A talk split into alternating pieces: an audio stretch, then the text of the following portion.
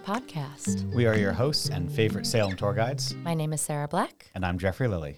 and today we have a very special spooky guest for you, Tom Vallor, aka Tom the Tour Guide. He is our first practicing witch joining us, and I'd say uh, probably the best representative we could get to talk about Satanism. I mean, yes, Yeah, yes to all the above, I'd say. So, welcome, welcome, Tom. I'm, I, I got a not sure our first practicing witch, but Who was our first practicing witch? um, Erica? yeah, no, Okay. Angelica. Angelica. Okay. A lot of people probably are that you didn't even realize. That we yeah. You're also, right. I, I think there's probably a couple, some some of us aren't goth, and you can't tell. right? Yeah, Well, it's definitely going to be a topic of conversation today. So excited Yes. to hear your perspective. Thanks Tom for the tour guide. me. I've listened to you guys like in clips and stuff before, and it's always like your voices sound so nice, and you go back and forth so well. We get I get feel that- Like, we I get have to like blend in with you as you speak. You're like, "Hi, this is me and me." I want to just pop in and be like, "And it's me, Tom." and Tom as well. Well, hey, you're a tour guide. You've got the voice for it. So I think we're going to be just fine here. You know, and I hate the sound of my own voice. I hate it. It you get you get a little used to it, but it's still a little a little strange. Our podcast popped on in my headphones the other day on accident. And I didn't realize it was me for a second. I was like, oh, this sounds pretty good. Who is this? Oh, shoot, it's us. Yeah, you also you talk differently. I know. I have different modes. Yeah, For yeah. tour time, like actual being on tour. Do you do you have like a tour persona, or is it just you? It switches because I naturally code switch a lot because I've always hung out with lots of poor people, but then also lots of fancy and rich people, like kind of back and forth. So I can be like, as sometimes it, it's all mixed together. I have a very unprofessional delivery on my walking tours. I say yo and dude a lot and stuff like that. You're very casual, but it's so entertaining. I think that's probably. I mean, that's kind of how I like to address things as well. I'll do like I'll be thinking. I'll like pause to think. I'm not ever pausing to think. I'm just like acting like it's more natural conversation. I'm like, yeah, well, uh, and then I continue. People are like, oh, I'm like, no, no, no that's It's a, it's a good way to make a joke that way. You have to pretend you just thought of it. That's I, after doing tours for a while, I realized um, watching like George Carlin stand up, like how does he speak so fast and come up with those things so quick? And it's he didn't just come up with it. He has been he, not only did he come up with it and practice it, but he practiced it in front of an audience. And the by the time they're filming it, that's like the last performance or so. So he's really got it down, and he's you know well I won't swear, but you know what he says. He, he's worked on the delivery. Yeah. So how long have you been a tour guide in Salem? Well, I kind of every time this comes up, I always have to think about it because I kind of forget. So it's been just about twenty years. Wow. So yeah, and I've worked for you know multiple different places. Uh, so you know my whole adult life, and I started with it because um, when I got to Salem, I had a background in like acting and stuff, and people were like, "Oh, you know, downtown has tour guide type of thingies, so you might be into that." And then I met a bunch of old witch ladies and interesting people that I just fell into it all. So were you which came first, tour guide or practicing witch? Um, what first? The first thing was Halloween. Um, what really, like, I almost when I was a teenager, like, almost moved out of Salem. But what really brought me back was I just loved Halloween. Then uh, the tour guide thing was just kind of a job, and through that is when I began to learn uh, about the witchcraft and history and occultism. And one of the connections that I always make is that Halloween is about honor and respect for the dead. And I kind of found my way here in Salem, and it's almost like the dead brought me here to tell their stories, I feel like. Oh, I feel like that sometimes too. Yeah. Like I think sometimes we forget, you know, you do it every day, but then there are moments where you take a second to look around. You may be in the Salem Witch Trials Memorial, surrounded by those names of these innocent people, while there is absolute chaos of October swirling around you. But at the end of the day, we're there to tell their stories. And no matter how insane it gets here, and we've all been through a couple Octobers, you've been through many Octobers at this point, um, you, the story still has to be told. So we do have a very special job in that respect. I got to say, we ran into you uh, Halloween night. I have a video I'll have to show you after this interview. It's me being a dick. I mean, No, you were just astonished. So we went out on the streets Halloween night this past Halloween. Don't usually do that because you know we're all exhausted. By the we, we, we retire. We're like, we're done. It's three o'clock in the afternoon.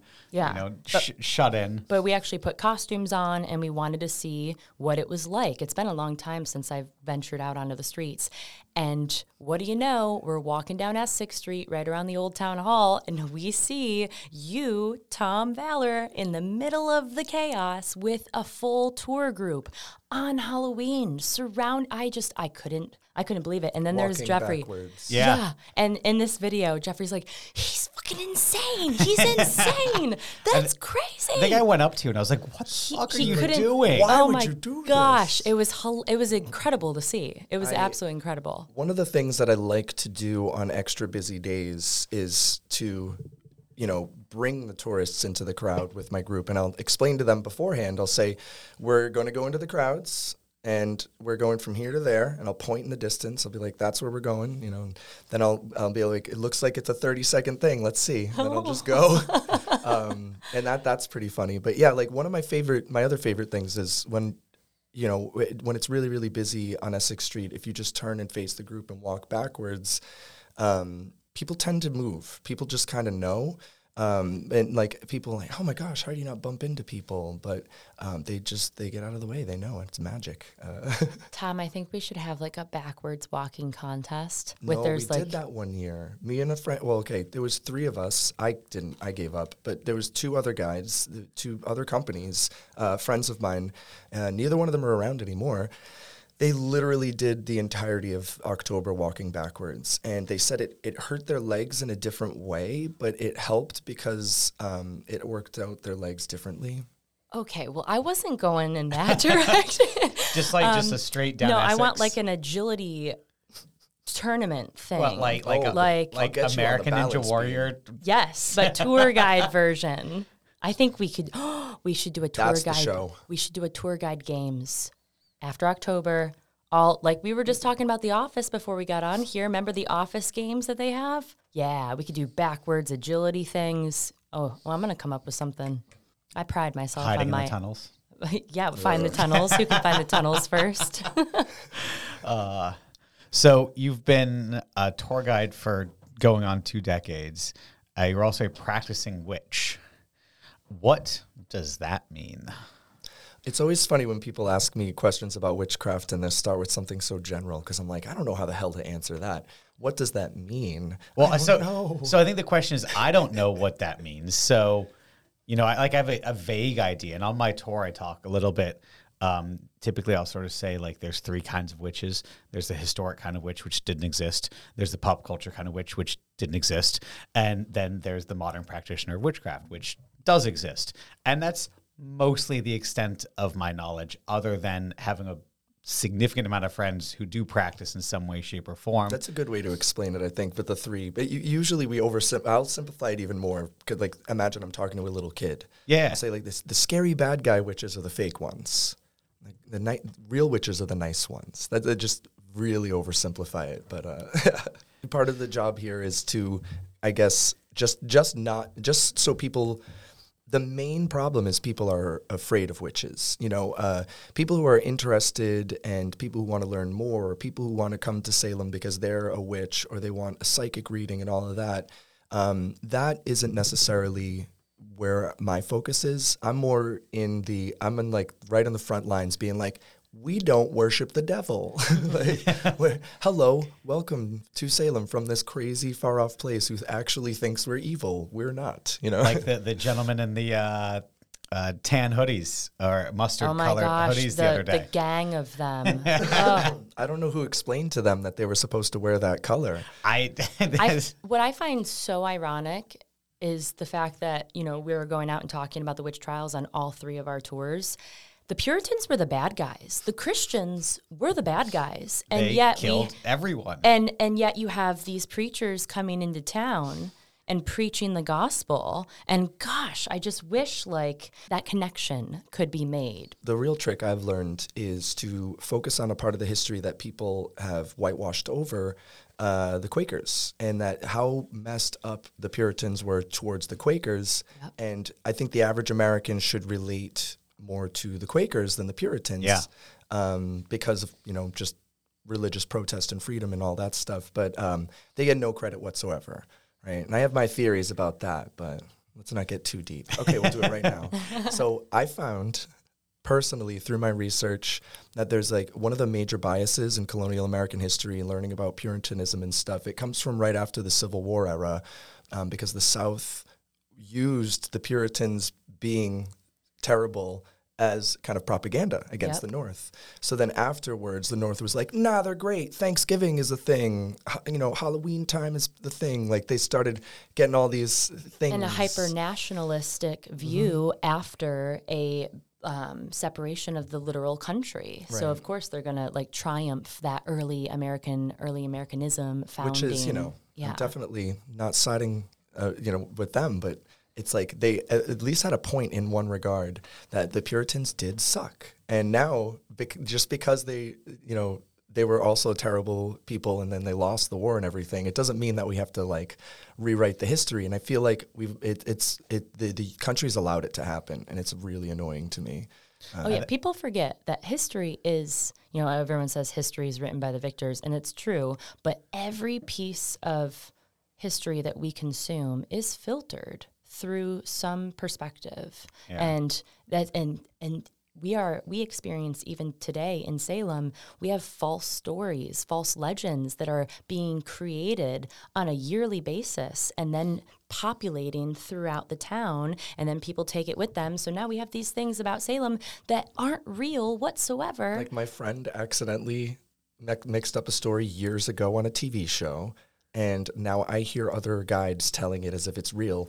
And it's that if you see Giles Corey, you die in seven days. Like, oh my god. that's the ring. That's the ring. So ring. oh my god. uh, I think at some point over the summer, uh, This American Life did an episode on like the legend, uh, uh, the idea of uh, supernatural ghost hunting and tour tours in the United States.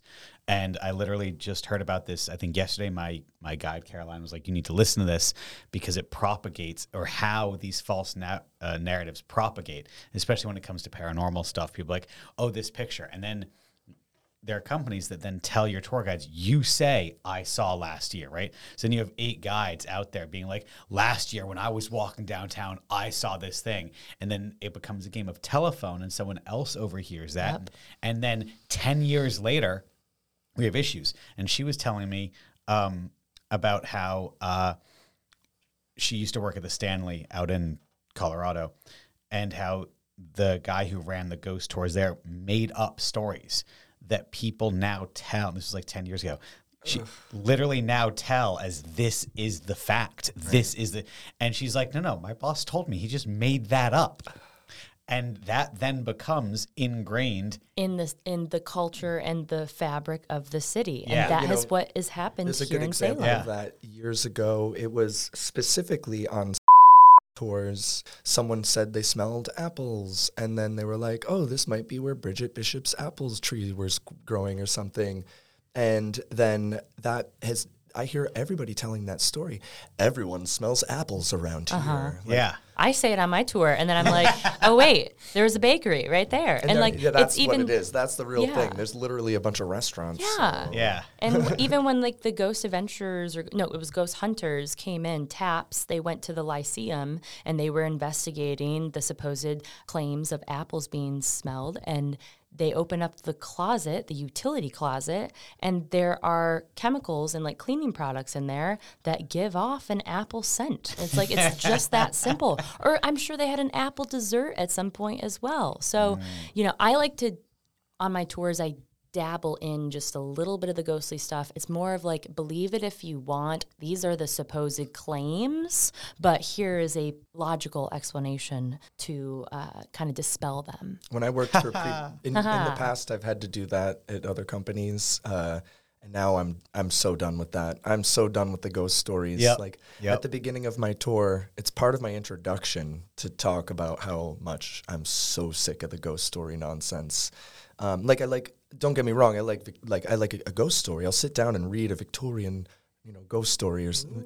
But I'm saying like these.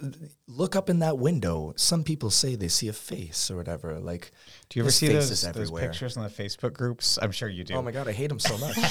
where where they'll be like, I was at the Ropes Mansion, I think, or the House Seven Gables, and they'll just circle a window, and they're like, Yeah. Oh no, Are you, talking said- about like this morning? what? Yeah, There was one today. No, yes, you saw it today. Is The, what, yeah. the, the, what did you say? Hold on, the galloping horse. yes, no, that's a Daria quote. They said, "What do you see in the window?" I see that. I said, "I see a herd of ponies frolicking beautifully across the field." It's a, it's an old quote from Daria. yeah, That's great. Yeah. But they're like, they'll just take a picture, be like, does everyone see this? And everyone's, I, I think like 90% of comments like, oh my gosh, where, where did you, t-? and yeah, I'm, I'm looking at the picture being like, I, I, I was giving a tour in front of the Ropes thing. Mansion, and you know we all know the ghost story. Abigail, her dress catches on fire. She dies from her uh, injuries. I had two girls on tour, and they go, "Oh my god, oh my god, is that smoke? Is that smoke?" And I look behind me, and it was like the steam coming up from the HVAC system or whatever. I should have just shrieked. I, I did. I played into it. I was like, oh my God, oh my God, oh, it must be. Oh, it could be Abigail. And then it stopped. And then they're like, oh my God, it stopped. It stopped. Yeah. That's it's when you pretend you did it with your witch powers. so easy. So is that, is that what you easy. do? No, well, I like to mess with uh, when I check people in for the tour. I look at the list and I see how many people are in each group or something. And if everybody's checked in, that's a certain amount. I see it says there's a party of three. Yep, yep. They show up Tom, and I I'll do the same thing. Yeah. I'm sensing an M. Oh my I feel an M. I do that thing, you know, and then I, I explain to I them don't- how those things are all a scam. So Actually, that's better than what I do. I just say, I'm not psychic. I have a list. But that is Uh, good. Mar- Mar- Margaret? Is there a Mark? no, it's like I, I like as a as a skeptic, um, you know, and I do have a lot of friends that are psychics and do readings and stuff like that in Salem. There are the those certain ones that I I hate and I have no patience for, and those like you know. TV ones and the self help ones and this, like those. Oh my gosh, I don't know at what age you guys are, but there was that whole phase of them that happened where they would just stand in front of an audience and do cold reading on Oh, an I- entire yeah. audience, and people really believe that nonsense, and it's just so annoying. And Well, the the way they do that is uh, just with uh, very easy plants. So that, Well, they'll that have. too, yeah. So you have a but big cold reading is sufficient if you have a whole cr- whole crowd of people. Someone's gonna have an M, and it's someone died. But, but also what they Everybody do- has a, someone named Mike that died. who was the big famous one? the blonde. No, the, the the guy. oh, I hate him. Oh. Anyway, so what he'd do is he'd have plants in the line. And he'd be like, "Oh, Sarah, you're what are you here for?" It's like, "Oh, I'm hoping to get in touch with my grandmother." I'm like, "Oh, your grandmother!" Like, "Oh my gosh!" Like, what, Oh, what and their- then the plant would then Within- go yep. to him, Yep. and then he would bring it he'd up like, in the "There's an S, presentation. there's an S. Oh, that's so messed up, looking- dude. That's that is that is benefiting off of people's grief and trauma, just like they were doing back in the spiritualism Yeah, days. yeah. Ugh. But Equally as effed up. Yeah. Mm-hmm. But that's literally how they do it. And they, they, of course, had all the names of all the people who bought tickets. And so then it's very Ew, easy. you can just research Yeah. them. Yep, you can Yeah. Facebook someone. yeah. I'll be honest, my most recent reading with someone in town, and it, I'm not going to say who it was, but they've been on, you know, all the TV shows. They're pretty well known. I was like, if I'm going to go back to a psychic, I want it to be a well vetted one. And I was severely disappointed with my reading. She told me I that know who it was. I'm just guessing. on- I'm, because I'm psychic, I'm, I'm gonna Oh, of guess. course. who it Because was. it's, you're, you're saying I uh, I was told that I am a re- I am reincarnated from one of the victims of the Great Molasses Flood in Boston. and I was like, "Oh my god, that's so funny because like the anniversary was yesterday." And she tells she like gives me a brief description of the person. She's like it's a young teen like a preteen girl 12 years old. Uh, she's hispanic. So then i go to google after i leave that's easy to research. I look up great molasses flood and there is a list of victims. I was like you bitch. All you had to do was you should probably read the article recently and was just like oh, i'm just gonna pull this out and throw this at her. Like it was just so You can't. Didn't didn't realize you were a real historian. You can't. Uh, they, Yeah. did, they thought they got one on you. Oh it my was, god, oh, that it is too funny. Really, really frustrating to experience. you know, as a as a uh, skeptic um, and a, a like the like kind of from this more Satanist perspective, when I do tarot readings, I just imagine that they are random cards that give you random advice, and a random stuff happens, and you're just like, oh, I wonder if this applies to my life, and sometimes it doesn't, and sometimes it does.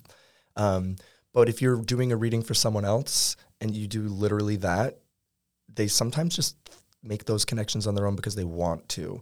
So it depends on who the person is and why they come to Salem to get a reading. If they walk in and they're like, this is my goal, or this is the way they're thinking, they're really truly a believer.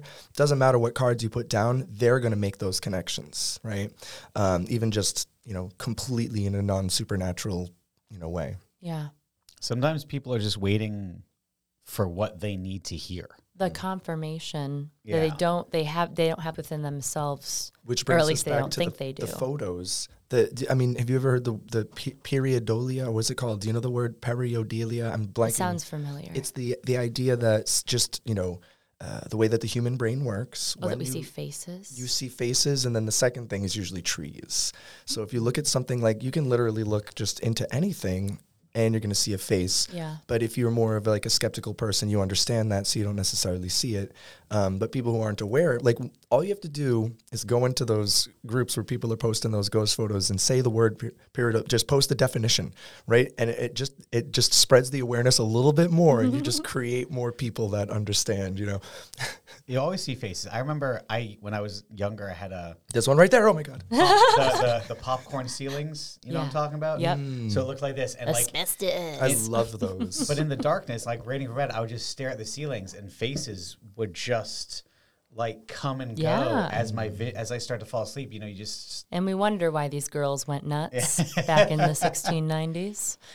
So you just brought up Satanism. Can you give uh, probably not an easy definition to give, but a simplified definition of Satanism for our listeners? Well, Satanism is about well, there's there's a lot of different types of Satanism, and some of them are very different than others.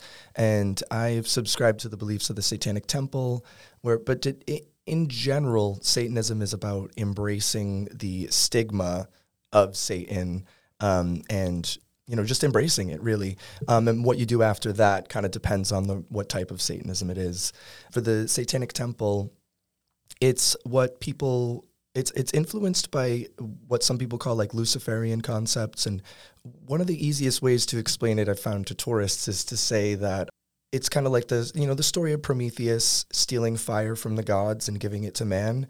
We look at the figure of prometheus as like satan in our um, you know mythology and zeus is like the christian god. And you know when you hear about greek mythology how zeus is kind of a dick. Yeah, he was not a nice guy. so this is we we look at the Christian God mythologically speaking more in that way. Of course, we don't actually believe in this stuff, but it's the mythologically speaking those are the bases for it. And and then also of course the hope I mean, you are familiar with Hawthorne's era of literature and poetry. All around there from from Hawthorne himself to Lord Byron to of course Mary Shelley, um, all of that is uh, the way that those stories kind of uh, subverted these concepts uh, and that that kind of romantic th- what we call the romantic Satan, uh, you know, is what uh, a lot of the Satanic Temple's beliefs are based on. Romantic Satanism, some people will call it. so just to confirm, there is no real Satan, like a like an actual figurehead, literal. Yeah, the Right. Satanic Temple uh, is completely non-theistic and does not have any supernatural aspects whatsoever, and that's one of the things that really attracted me to it because um, being a witch for so many years and I love science, and for me, science always comes first. But people just sometimes will be like, "Oh, everything happens for a reason," and I'm like, "That's not true." Sometimes stuff, or they'll be like, "That happened because you're a Capricorn," and I'm like, "I can't deal with so much of that stuff." All so the. Satanic Temple kind of is more about uh, you know it helps me balance you know personally science uh, into things, and so like one way I personally um, rectify those beliefs is to like witchcraft is about honoring nature um, and always doing what nat- you're never going against nature. Um, and one of the important tenets of the Satanic Temple is never to go against science. So to me, I just consider that nature and science are the same thing. I don't go against nature. I don't go against science. Uh, so it helps. My gosh, I love that. And I think that's a misconception that a lot of people come to Salem with, like this idea that the sat- Satanic Temple is bad in some way or oh. evil or I people coming to. Salem. No, some no, you say that, but okay. There's okay. some dude. There are some people that come to Salem who have no idea what this town is like and and I can always tell cuz I ask everyone when I check them in, you know, what do you think of the city? And I'll get usually one or two on every tour.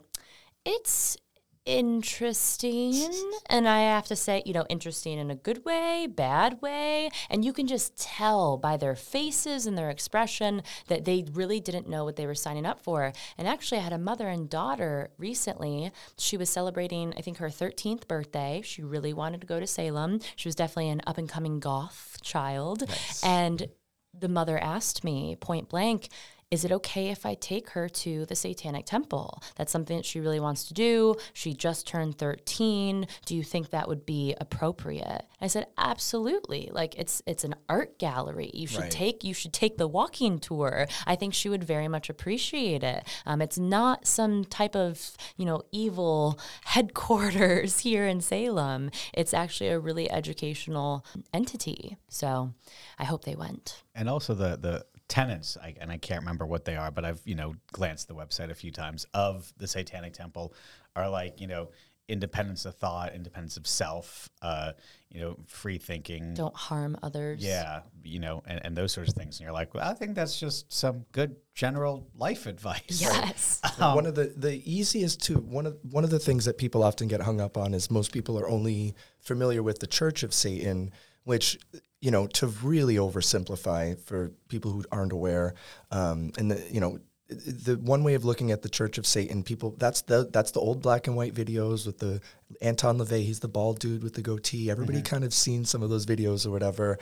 Um, the biggest difference between them and the Satanic Temple, besides a lot of controversial stuff, is that they did not believe in charity.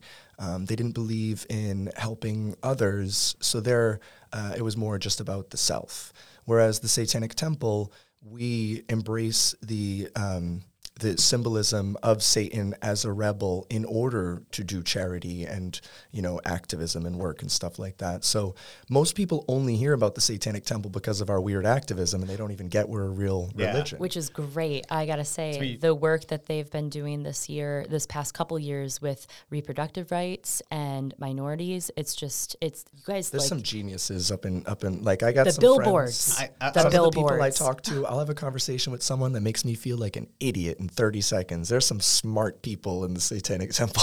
I, I think one of my favorite things is I'll occasionally see uh, an interview with Lucien oh, he's a riot. and like on like Fox News or something, and these Oh, he hosts- goes into the he goes into the pits to the trenches. Oh my! He's out there. He just tears them. And like the only critique I have, I think, is that when he tears them apart, sometimes they don't even realize it. He is so much more intelligent and clever than these people that what he's saying to them is just over their head, and they just don't even get it. He'll just be like, "I agree," and smirk, little wink. Uh, those, those are those are pretty good. Yeah, and he's a you know he's not like a, a leader, but he you know he's like a uh, what is it called? You know, Spokes- a, a reluctant spokesperson. like people kind of make like he kind of never wanted to be on the news as much. He's just so good at it. Everybody Yeah. makes him. Yeah. Um, but yeah, like most geniuses um, that you I don't know if you've ever met really smart people. When you talk to them in real life, all he does is make fart jokes and it's you know just all jokes. Yeah, met him a couple times. He's he's a funny guy. but then to see him and you're just like, man, they just don't get it. They just don't even clock like th- some of like the shade and the insults and like the subtle things he's saying. Like they just they just don't get it. It's pretty that's good. that's once people catch on on uh, onto how weird the everyone in the Satanic Temple is, and they see that we're just weird, interesting people. they see that our activism is weird and interesting, and then that they get hung up on that, and that's like people think we're like the flying spaghetti monster. Like no, no, no, no. FSM, yeah. we're not like we. They're great. Don't get me wrong. I mean, We're you can not wear a that. colander on your head whenever you want. Yeah, this is it's a real thing, but we get them. Like so, some of the activism can be similar to that type of stuff, so people get confused, and that that that gets annoying. But I've been out there trying. I mean, I just did a lecture the other day about uh, the title is Nathaniel Hawthorne, America's First Goth, and it was essentially love that. about his influences on Satanism in general. Uh, you know, it was pretty fun. kind of bummed I missed it now. The amount of things I miss in this city are staggering. yes. I'm like, oh, There's I, only one of us. I try to go to all the things, and every weekend I'm like, oh, I missed that. I missed that. I couldn't go to that. This was like an online thing with the Albany Satanic Temple. Very people. cool. Yeah, I, like uh, I, I, I, you know, I'm not used to doing interviews like this. It's funny to like talk or whatever.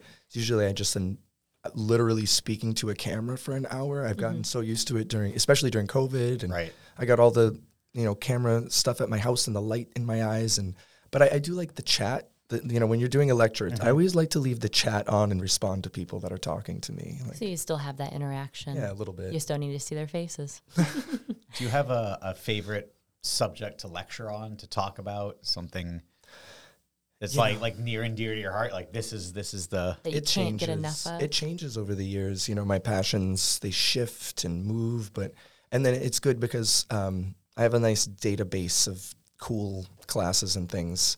Luckily, nowadays you don't have to try to save stuff. If you just create things, you're you're lucky on certain apps and things. It just saves it for you. So I realized that after I had done like a lot of lectures and classes and stuff years ago that they that I still have all my notes uh, they because it saves and transfers to the next thing and I still have like um, you know all my like I have everything so give me a subject I'll go right now Well, actually, I have a question for you. So you've been a tour guide for two decades now. Can you give us some wild horror stories you've seen on the uh, the streets of Salem? Wild stories. I mean honestly the wild stuff is the stuff that you know you see uh, m- kind of more often and you get used to. Like I mean wild is a, a bachelorette party which we've all had to deal with that and Yeah, that's normal for us. normal yeah. Yeah. so what is wild um Any like absurd drunkards on the Oh, wow. tour? I- have you ever gotten like a really um, fire and brimstone Christian on tour that wants to like argue with you? Not really. They No? usually, you know, m- the crowd freaks them out. Some, you know, they don't want to. Ah.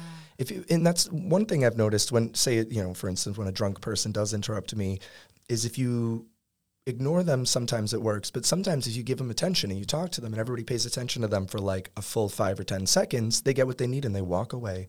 Um, for instance, I was in the middle of a walking tour years ago and uh, someone wearing a mask. So, you know, they're wearing a mask. They feel like more anonymous. A little more empowered. Yeah, they came up with a little Chihuahua uh, doll that humped the air and went, "Ee, ee, ee."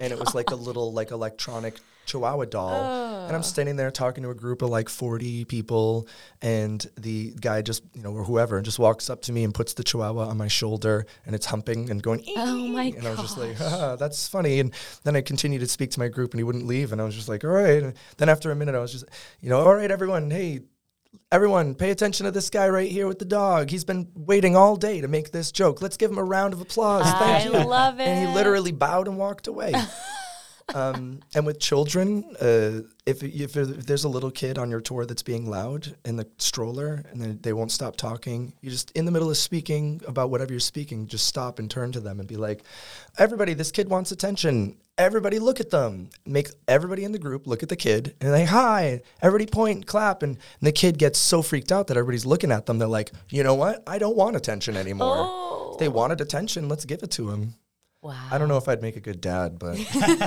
it works on tours. No, and I- the kid, the parents always laugh. You know, I've had kids who like interrupt kind of you know sometimes like oh the like little side commentary Yeah. and then sometimes like you'll ask a question and, and they'll be like yeah and i'm like oh what's the answer and they're like give them attention. i, I don't know i Yep, forgot put him on the spot. Yeah. See, I like to do that. I don't usually get it with kids so much, but um, jerk adults, usually middle-aged males. You know, it's interesting. intelligence. Does that happen? To, does that happen as often to you, Jeff? That's weird. It doesn't really. Middle-aged men really aren't rude to me on my walking tours often. I wonder what it is about Jeff and I different from you that it happens. Okay, you're you being so often. sarcastic right Yeah, now, right? course Okay, good. is. Thank you.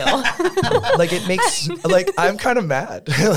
like it's it's it's insane. I every day that I walk up to a tour, I can and it, and I'm so good at reading people. I was thinking about this today.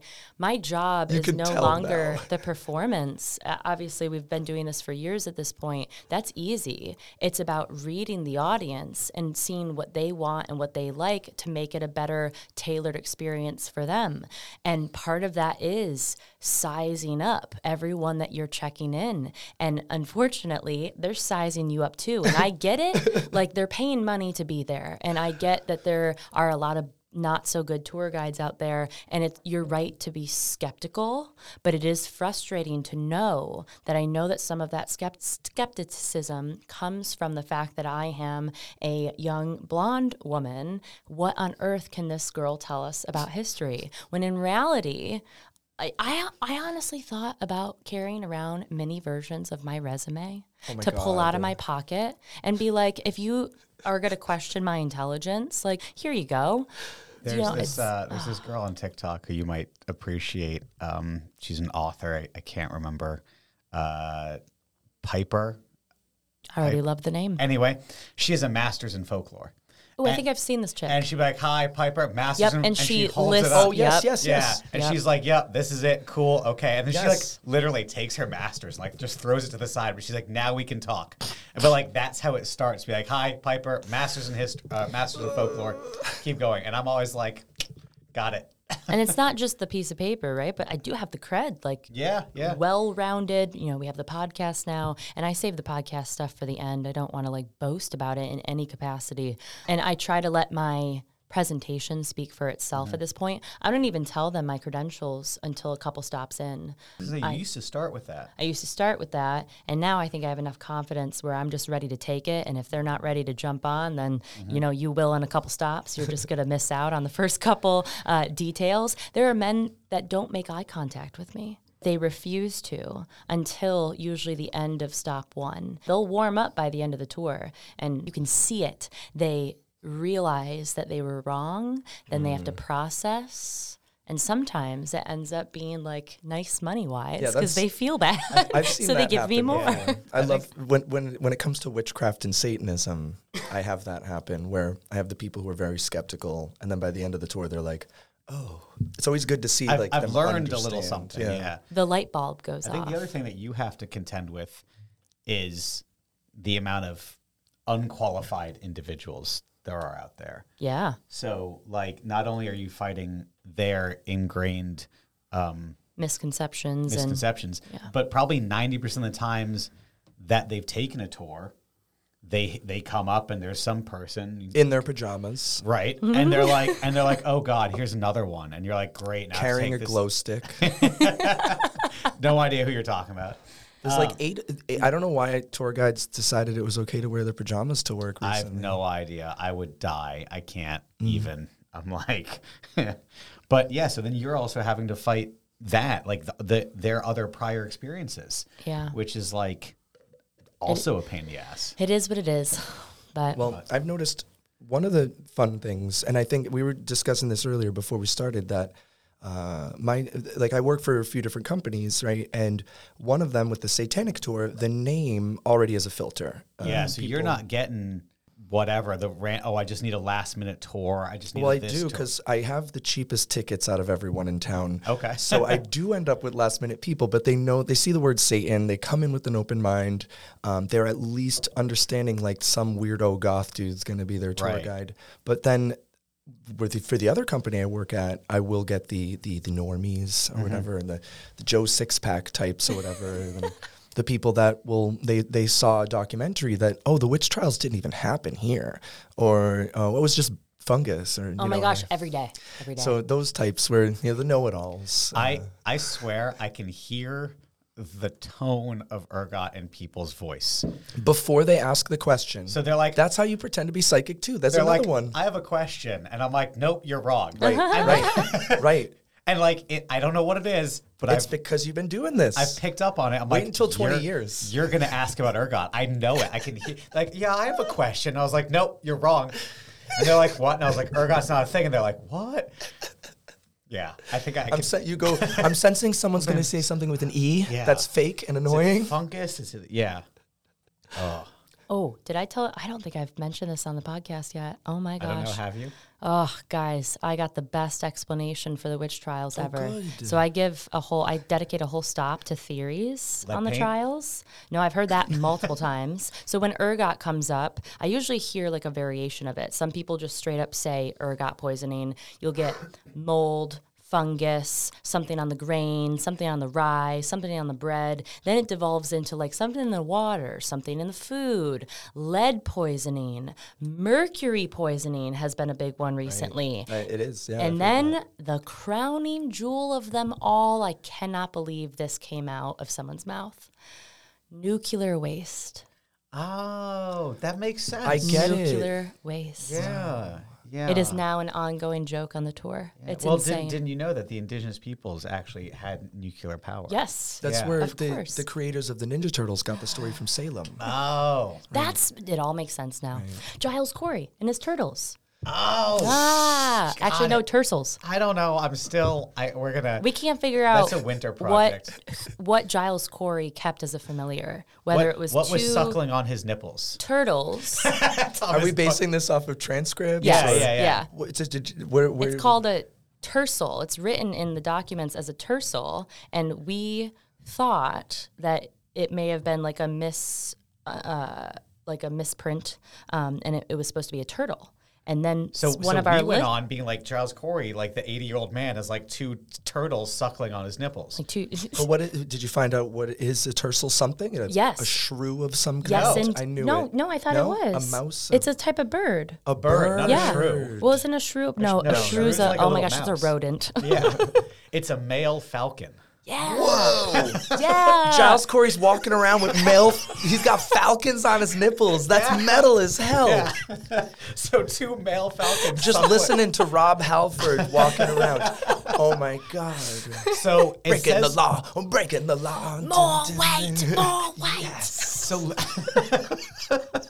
so yeah, one of our listeners like wrote in, they're like, "Hey, not sure if you know this, we're listening to the episode. A tercel is a male," fa-, and we're like, "Oh my gosh!" So we even had one of our listeners made us T-shirts that said Giles Corey's Reptile Emporium Because he also had a snake. with turtles on it. yes, there's like two turtles on it. Well, now that it can just continue as a running gag. Oh, it's great. Uh, so, but it, that misinformation. Now we have turtle nipples, and we're an oh, actual it's falcon nipples, and not the stuff that people come up with though i you just i read all it. I've read i probably read that myself before and just forgot it because my mind is piled full of so many other weird information. Like the stuff that happened during the witch trials that people just like don't mention. Like the examples of how stupid the puritans were that people just don't bring up. The men who lit horses' farts on fire and blamed their neighbor. No museum talks about farts. There is not one documentary, not one book I've ever read. I know There- nothing about this there right are now. two pages of trial transcripts that you can read online.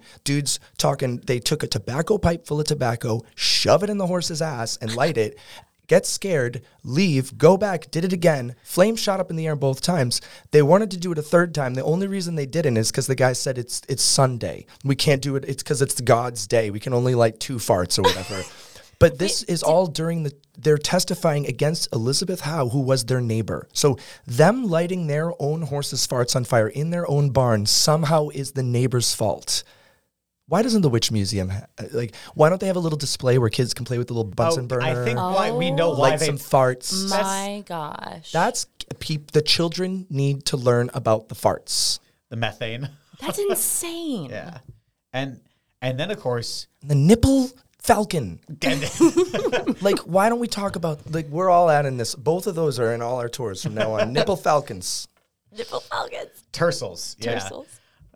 And then of course I think that's where we get the uh, so and then we get the issues with the the execution of the dogs, which did happen. Uh, they hanged the dogs. But then there's the story that someone pointed that- and said, "This is where they hanged a horse," The and it was like just from a random piece What? of wood. next to the witch house. No. And it's not They even big enough. they- No. The sign from the witch house. Get out of here! No, seriously. You're lying. I am not lying. You're point- lying. The point one that's at that. right over Yes. They point at the sign and like. A that's where they hang guide a horse. said this yeah. or a random Yeah. bystander? Tour guide. Tour guide So said, a- So the story got around because a few people heard someone telling this story. I heard it from a few different people. I have not heard this yet. This is insane. Yeah. insane. So I think we have the the horse farts, and we have the which is true, and the uh, hanging of Inflating it all together. yeah, and the hanging of the dogs, which is true, and then some tour guide in front of the witch house said that they hanged the horse from the witch sign, combining two different stories into one story in the absurdly wrong location. Well, let's be clear for listeners. That would not have been a tour guide from the witch house. The tour guides, the tour guides from the witch house would never say something that stupid. Yeah. It would definitely been some rando. Wow. That's that's when it's super dicey trying to get a tour around this time. You mm-hmm. get so many other companies coming out of the woodwork and sending out who knows who. And it, I don't. It used to not be this bad. the The big companies in town in the past, they were at least still locals. Right. Now we have these Home Depot, Walmart companies of tours showing up, thinking that they're going to put us locals out of business with their terrible stories. Like, Uh, yeah, and we talked about it a little bit on the podcast in an earlier episode. I used to work for one of the Walmart companies. That was my first experience as a tour guide. I'm glad that someone scooped you up. Oh, well, no, I left voluntarily. I was there less than a year and come to find out through the research on the podcast that some of the stories in their script mixed up us with Salem, Oregon. wow. And some of those stories have now been populating through Salem and are urban legend, local legend. There are certain companies that do it and don't care. So there's like I won't say the name of the company just because. So one of the companies, for instance, has uh, you know the name of the company is blank, but then they also will create a website for each city that they and open then open up a tour company in, um, and they'll send out guides and. Each of the guides, they start with the script that's the same script in every city. They they choose different locations and tell the same stories. And everywhere you go, there's a story about like a woman in blank color. There's my always a story about a child who died in a fire. Um, there's always a, there's this this same ones that you'll hear regardless of you know you're in Savannah or Salem or wherever. You're going to hear those same stories from those same companies, and they don't care. And the people who show up don't care. The people they get they sell out every night. I Yeah. see- uh, you know. wow. They just want their ghost stories, and, and that's it. Um, but then there's also other companies in town who are not these uh, big Walmart companies who also put out m- radical misinformation. I know there's a lot of tour companies that are local that talk about the tunnels, miles of tunnels. Oh my god. Um, Some of them just get confused because that one there was one guy who used to be a tour guide Yes. in Salem who heavily edited Wikipedia, and if you if you try to use um, you know uh, stuff in Salem, if you're in Salem on your phone or if you're like uh, there are IP blocks for people in Salem to edit on Wikipedia. Like What? go try to become an editor on Wikipedia, and it's difficult because of this one guy going in over and over, creating tons of different accounts, putting in all this false information about the tunnels and all this stuff.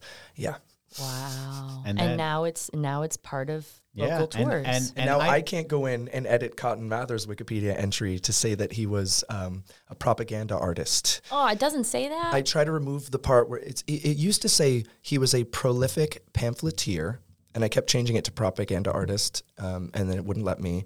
And then I noticed over the years it changed from prolific pamphleteer to prolific uh, prolific author. Whoa. Okay. This Um, guy- He's the. But it's not just. I mean, people just come up with. Uh, there's a, a tour. it's a dramatic pause. I'm, I'm, I I don't think I can say it like any subtly other than they they drive by, and uh, oh my god. but as they drive by the town hall, I, I hear them most days say that right there is where. Uh, The Bette Sanderson sisters sang "I Put yeah. a Spell on You," and I'm like, that's just not true. If they say it in the right way, they're not necessarily lying. If they say that's where the scene happened, where Because then, te- in a technicality, they're not necessarily saying it wrong. That was yeah. the scene setting for Yeah. fine. This No, is I'm- the exterior shot. Well, yeah. Yeah. If you get hung up on all like the little uh, things like that, and people you kind of lose interest, I guess, at some of the tours. But But I, I, I like it's more fun on my tour to debunk that. I was gonna say I, I like crushing people's dreams at Abs- this point. absolutely. I have Just a- say sorry, sisters. We're never actually here. yeah, I were talk too- yeah, dark history. none and of I'm the like, actors that they could pay, uh, that they had to pay a lot, got brought Yeah, here. why The would they do kids, that? don't like care. it doesn't make sense logistically, financially. I do it on my dark history tour, and I'm like, oh, sorry, you thought the dark history was like the the all the murders. It was ruining Hocus Pocus. For me. Love that. sorry. So my favorite thing about Hocus Pocus to bring up to people is that it was when Disney could get away with murdering a child in the first scene of a movie. Mm, sure. And people don't remember that. And I like to bring that up on my tours. They literally kill a little kid And in the suck her first life scene out. of the movie. Hey, it's the '90s, man. Whatever. It hey, was the Berlin Wall's down. and they and they turn and they turn a guy into a cat to like trap him in there to live in eternity And of everybody loves him so guilt. much. But the poor guy. it's got to be living as a cat for 300 years. I would be chilling. Are you kidding me? I'd be up in a tree. There, there'd be some times when it wouldn't be so. For like winter, you got to like make friends with human. Easy. It sounds like I got this. So we have a couple questions that we like to ask all of our guests. I'm going to start off with a big one. Who's your favorite witch? Laurie Cabot. Okay. wow. Wow. That was fast. Most people have to think about it. What was going to be the end of this question? Witch or wizard? Oh, word. Because some people go like not Laurie real. Cabot. Laurie Cabot. Laurie Cabot. Pop culture, but we're going we're going real. She's real and pop culture. She is I love that. amazing.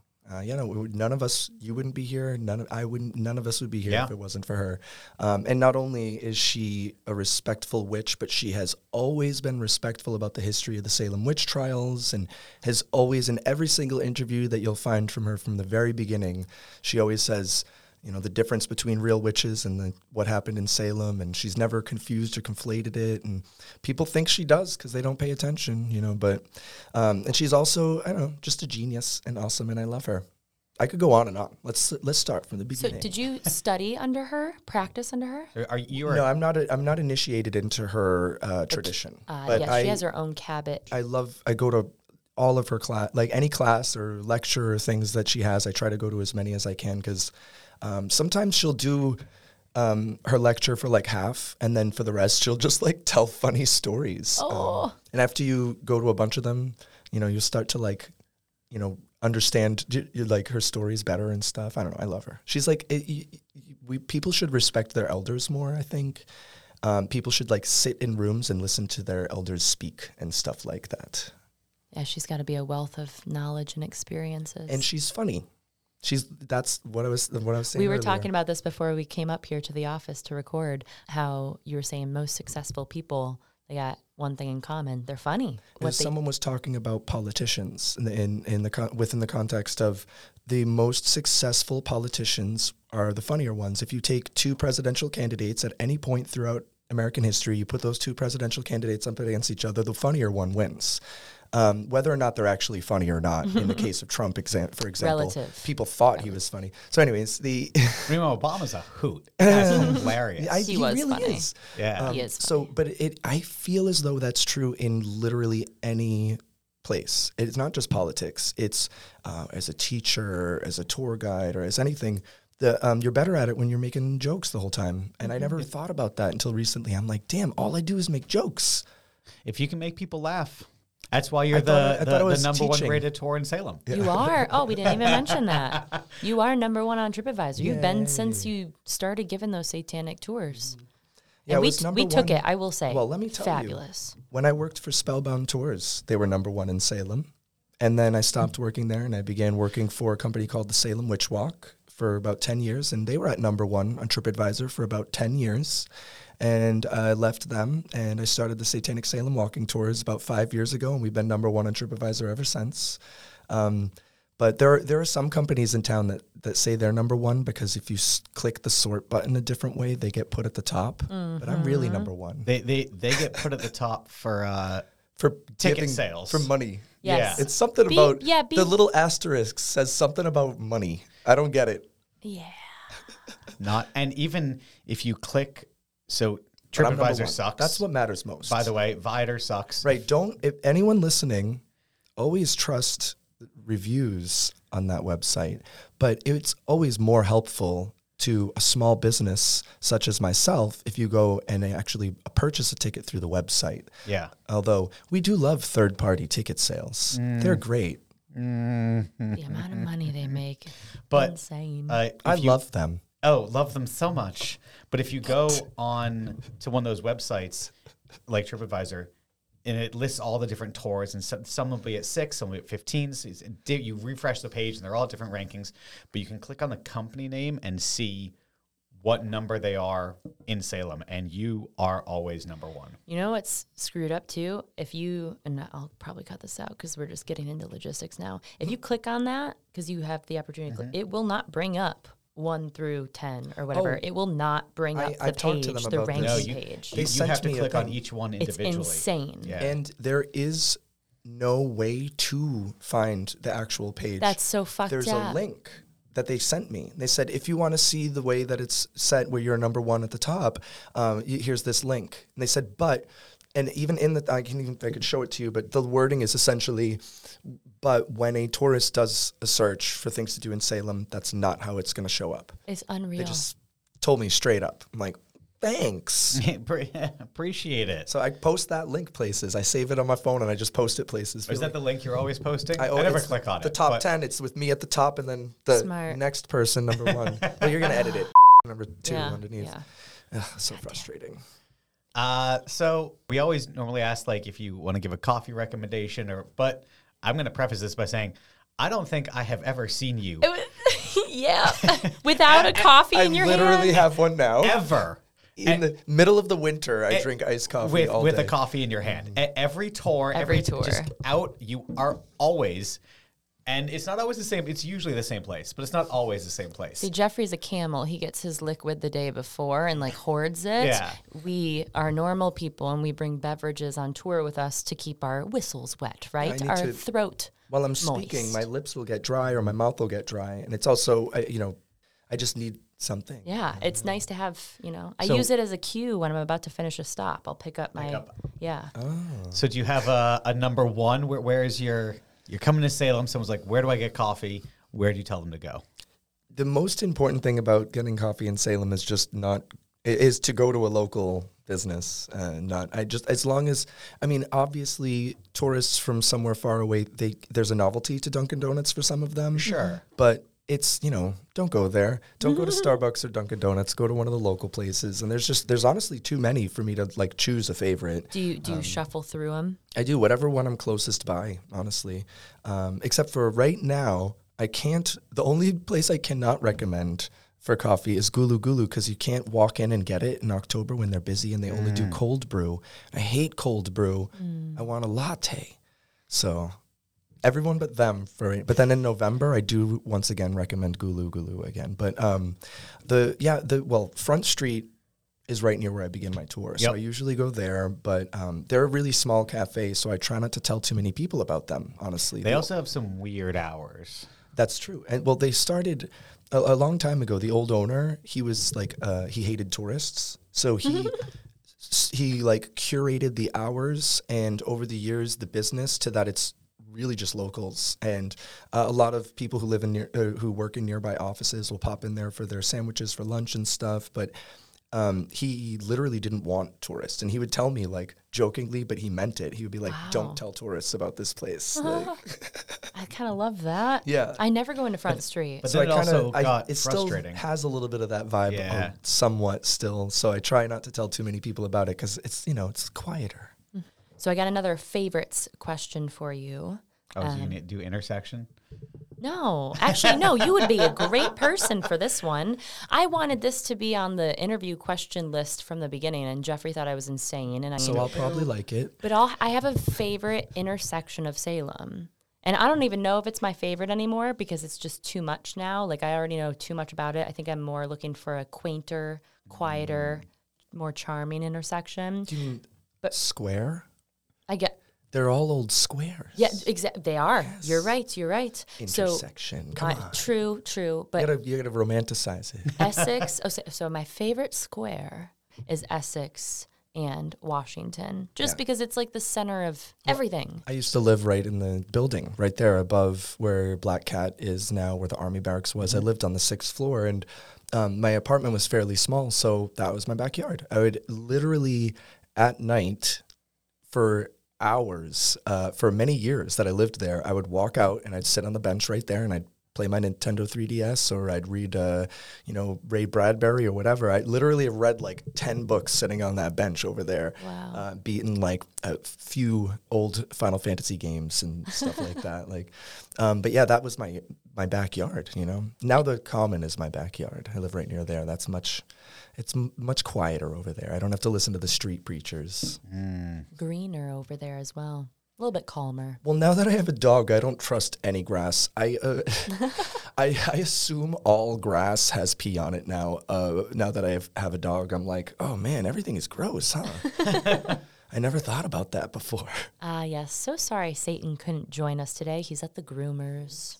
He's getting fancy. Fancy for the season. Will he be joining you on your October tours as well? Yeah. Uh, some sometimes I see in the local tourism groups on Facebook, people ask advice about bringing a dog to Salem, and they'll say, "In October, is it too busy to bring a dog?" Or like, "How are the crowds with dogs and stuff like that?" And and I'll see people in the comments that will say, "Oh, I wouldn't do it. Don't bring your dog to Salem. It's too crowded and all this shit." I'm like, that makes me mad because it makes me think that those are the people who aren't going to be looking where they're going, and they think it's okay to step on my dog because it's too crowded. Like, mm. you better back off.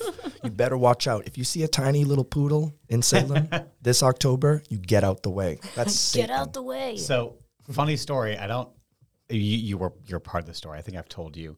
Is one day you're giving you're starting your tour and I'm coming down town uh, Old Town Hall and say hi and say hi and you didn't have your dog with you. So you had him relatively.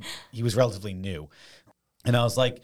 I was like, "Hey Tom," and I was like, "Where's Satan?" You're like, "Oh, he's at home." And I was like, "Didn't feel like coming out today." And he's like, "Nah, I was feeling a little tired or something." And like whatever the interaction was, and, And I, you had a whole group with you, Yeah. and I had a whole group with me. and then and then I get to my stop, and there's a woman who goes, "I'm like, yeah." She, she's like, "I I assume Satan's a dog." like yeah, we- like once again, we forget how weird our lives are. So we get used to things, and the casualness of it all, it Yep. comes across really, really interesting to others. And I was like, "Oh, yeah, no, I guess out of context, it would that- sound kind of weird. that sounded a little strange." You know, and it, speaking of context, one thing I've been having this, these issues where if any any locals that are listening to this, if you hear me making jokes out of context, please as- don't assume the worst.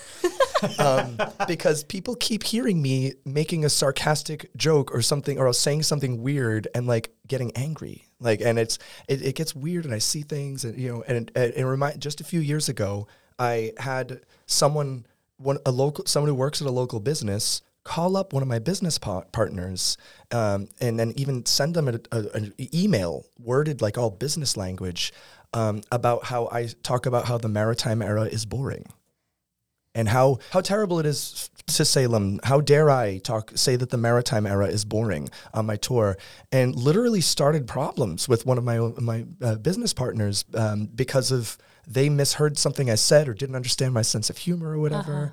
That's one of the that's one of the worst things about being a tour guide in Salem. is being misunderstood. People, well, then you can mess with people too. This is this is the trick that you do.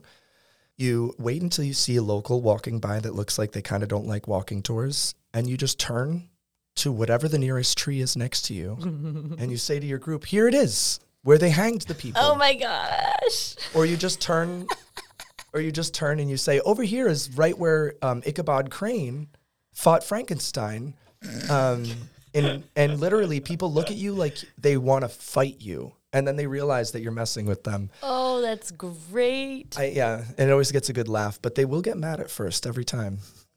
Which I guess they should. And I always warn people there's a there's a reason that people are skeptical of tourist towns. Like you kind of should be um, for you know, a lot of people don't know that there's a fake rock in Plymouth Rock, for instance. Oh no, we talk. I talk about that. So I talk. I Very hate that briefly so about much. the the pilgrims. And I was like, "Who's been to Plymouth?" And I was like, "Most disappointing monument in the United States." Yeah, and it's it's not real. It's Most not- importantly, it's absolutely not any rock of any particular note. It's just a rock, and they have it in a place, and people take pictures, and so people come to Salem. They're skeptical. I can understand to a certain extent, you know. No, I've definitely had people like if you hear a snippet of something I'm saying for like 10 seconds and you don't hear the rest of it, like there's there's points where I will talk about and the witches and they, they from like the perspective of the Puritans and how they thought and what they actually believed and what they actually believed. And I'll talk about like conflict with the indigenous peoples and then sort of just jumping off that and be like, and the Puritans, of course, believed the attacks by the savage natives. Someone might hear that out of context. Yep, that Yeah. happened Well, it's to me important on to stress one most tour. people don't know how terrible the propaganda was Yeah. from those people, specifically Cotton Mather. Cotton Mather himself, if you ask me, um, through my research, I'm pretty sure he created the concept of like the savage native kidnapping women thing. Like, I'm pretty sure he invented that um, out of, you know, pure propaganda, pure nonsense. And yeah, it's important to get into how messed up they were to them, uh, culturally speaking, and like the way that they looked at them, not just, you know, looking at the wars and how this number were killed. Like, the way that they were depicted uh, is also a good indication of how terrible the Puritans were. but I need to I need to put that and unfortunately you only have X amount of time to have these conversations. So and that's one of the ways that I try and filter it through. I'll be talking about indigenous peoples and their land and the conflict, and then I'll switch to be like in the Puritans thought, you know, and I'll use other terms that if you're just walking by, It's gonna sound real bad, but you have to you have to bring them to that mindset to Yeah. explain why this made sense to them because they were so afraid. They had a total backwards understanding of other human beings and other different religious groups. And the Anabaptists and the Quakers. yeah, I really, really, really want tourists, uh, tour guides to begin talking more about the Quakers. Talk about how messed up the torture was, boring a hole through the tongue of a Quaker, banishing, banishing elderly people from the colony in the winter where they had nowhere to go, making women walk behind a cart with their shirts off and being scourged as they walk. These these two Quaker women came to the New World to preach. They went from town to town to town in New England, and every judge kept giving them the same punishment: whip them naked, walk them down the street, and then they go to another town, and it would happen again, over and over. like that's a crazy story. and definitely not gonna find in the history book Because now we- we're too nice to the Puritans. We're too nice. screw those guys. American exceptionalism Um, at its but I think- best. I think we're just about uh, wrapped up here. So I do have one last and final question, which we do tend to ask most of our, our guests. Do you have any advice to impart upon our listeners? Whether that's coming to Salem or whether that's just general life, whatever. This is far too general of a question. I literally don't know how to People answer. take it and run with it in so many different ways. What speaks to you? What's your like mantra? we got him. I don't know. Hail Satan. Let me think. Well, I, I mean, I, to, to bring it back to what we were saying before, I guess approach things with a sense of humor. I love that. There you go. Yeah, always approach things with a sense of humor.